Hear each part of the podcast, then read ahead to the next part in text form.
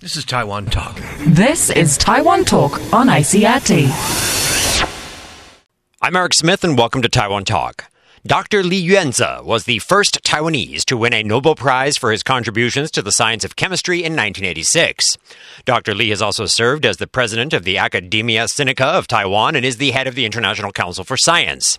Today, he maintains an office at the Academia Sinica, where he was gracious enough to invite me to discuss Taiwan's energy policies, global warming, and the need to change before it's too late. As we enter the 21st century, you see Nari typhoon in three days dropped two meters of rain, and entire Taipei was flooded. And three, two and a half years ago, you see Morakot typhoon. We have seen mm, rain drop of two meters in two days. And people always said that's only happened once in 100 years. We're happening very frequently now. So, this kind of rain is not supposed to happen. No, not in the past. I see. Hmm. And uh, you expect this trend to continue unless we make some major train changes. That's right. It will become worse and worse. Is it possible that some people are not connecting the two issues in their minds? They're, they're not seeing these as connected. Certainly, there are, uh, still have lots of people who do not fully understand. But as you see, IPCC five years ago, when they submitted the report, they give lots of evidence of global change and what's happening. And during the last five years, not only what IPCC said turned out to be true, but actually might even be worse. So the science behind this is very solid. Oh yeah, there's no question about it. You recently uh, gave an interview where you said that Taiwan is lagging behind in clean energy development and applications. Yes, especially in the application, we are lagging behind. For example, government didn't take any position on the energy efficiency, like especially automobile, the transportation, or power generation in industrial production.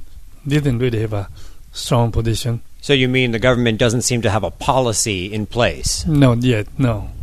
There's some policy related to uh, not using plastic bag and those kind of things. And like rapid transit subway system in Taipei is moving along. And that's all there's good, but yeah, not enough. Not enough. Not enough. So what do you think we need to do to get back on track? Well, in Taiwan, we are producing about 12 tons of carbon dioxide per year. And in order to maintain sustainability, we have to cut way down, maybe to three tons. Cut from 12 to 3. Yeah. Wow. In by 2020. Twenty- Uh, yeah, it's Seven it's years from seven, now. eight years now, in Uh. order to to really stabilize so-called Is that- situation. Is that possible? Very difficult. Hmm. We have to change our lifestyle drastically. What would be some practical and inexpensive solutions that the government might be able to adopt almost immediately that would have an impact on this issue? Well, immediate impact will come from the behavior of the people. You, For If we- example, like if we we put more solar panels on roofs, eh, especially in southern Taiwan, government subsidies, this kind of thing. Are these Right. practical things that the government could do right away? that certainly would help. On the other hand, you have to realize that the Taiwan is a place population density is so high.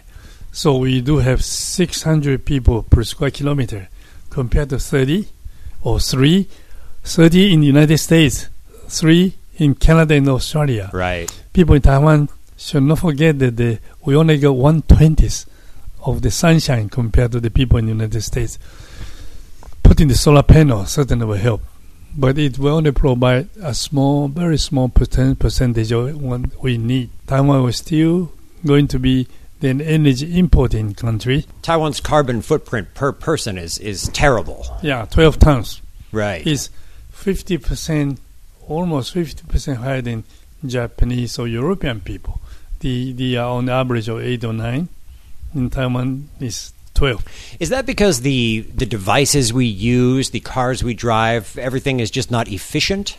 As efficient as Japan or the EU? That is part of the reason is certainly is efficiency. The second part is the we have lots of factory or manufacturing those are energy consuming. Right. So, like naphtha cracker, in which they have a cement company, steel company, and consume lots of energy. But just moving those industries, like over to China, for example, might be a, a solution for us, but it's not a solution no. for the planet. That's not the solution for for for the planet at all.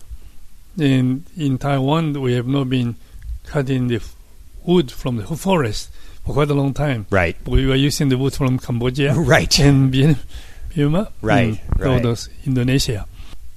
Tune in tomorrow for some ideas for solutions for Taiwan from Dr. Lee, including the controversial idea that despite the government's push for increasing the birth rate, what we really need is fewer people. Thanks for joining me on Taiwan Talk. I'm Eric Smith. This is Taiwan Talk. This is Taiwan Talk on ICRT. Welcome to ICRT's Taiwan Talk. I'm Eric Smith, and today I'm continuing a chat with Taiwan's so far only Nobel Prize winner, Dr. Lee Yuan-tse. In recent years, Dr. Lee has turned his attention to environmental issues, helping his fellow scientists try and find ways of reducing the effects of human created climate change. Dr. Lee explained that although there are a lot of good ideas floating around that would help make a difference, in the end, it boils down to too many people consuming too few resources. We have too many people consuming too much resources and damaging the environment. Taiwan population is going down. It is a good sign. But government try to keep encouraging people to produce baby, baby because they need the manpower for the industry or for the army. I said it's all wrong. We have to set the example. How can we manage in the declining population and people, older people, so keep on working. I'm 76 now, but I'm still working very hard. So that's one solution would be to One solution is for older people to keep work, Right. continue to work hard. That is to cope with the population decline. right. But the second thing is we really need to reduce the consumption. Fundamentally, we have to do three things. We have to control the population. United Nations already said by 2050, our population will go up to 9 to 10 billion people.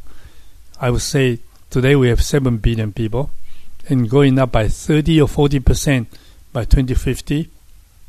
It's really impossible for us to solve anything. Population need to be controlled. This is one thing. The second thing is consumption has to be reduced. And in reducing the consumption, we have to have a scenario to tell people how can we live. When I was young, during the Second World War, when the U.S. ally was bombing, I ran into the mountain with with uh, families and lived there for one and a half years. There's no electricity, nothing, no fossil fuel. Everything will depend on the sunshine. Sunshine brought us food, and life was wonderful. You cannot imagine how rich we were in the jungle. Nature provide everything, and beautiful. Can find the fish in the river. Then gradually, after the war, you see the transformation. I ride bicycle, but at that time I only two clothes and wash one and wear the another one. And life was simple, very simple, very So happy. We need to return to that simplicity. Yeah, we have to, to return to simplicity.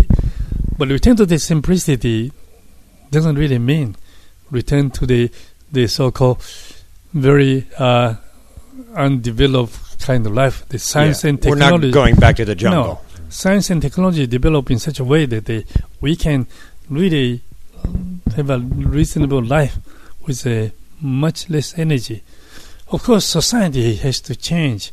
If we keep on spreading out, then there's no way. You mentioned as one of the main things that we need to do is reduce consumption. Yeah. Um, every time the government tries to raise the price of either gasoline or Mhm. electricity or something, Yeah. people freak out. There's demonstrations all over the street, Yeah. you know, shout high, shout high, all of this kind of stuff, Yes, right? yes. But isn't that the most effective way to reduce consumption is by raising prices? Yes, certainly. But you see, Taiwan is facing two difficulty. One is the taxation is not fair. So do you know, government is collecting about 12% of GDP every year, compared to about 50% in Northern Europe, 40% in Germany, and we have only 12%. US, is, even US is very low, still twice as much. So what we are doing is we borrow lots of money. Government is borrow lots of money and using for the next generation. And the consequence of so low taxation means salary is low. Taiwan salary is low. So when you raise the energy price, they really affected their livelihood. So they will protest. The second thing is corruption. Corruption. Uh, those monopolized company very corrupt.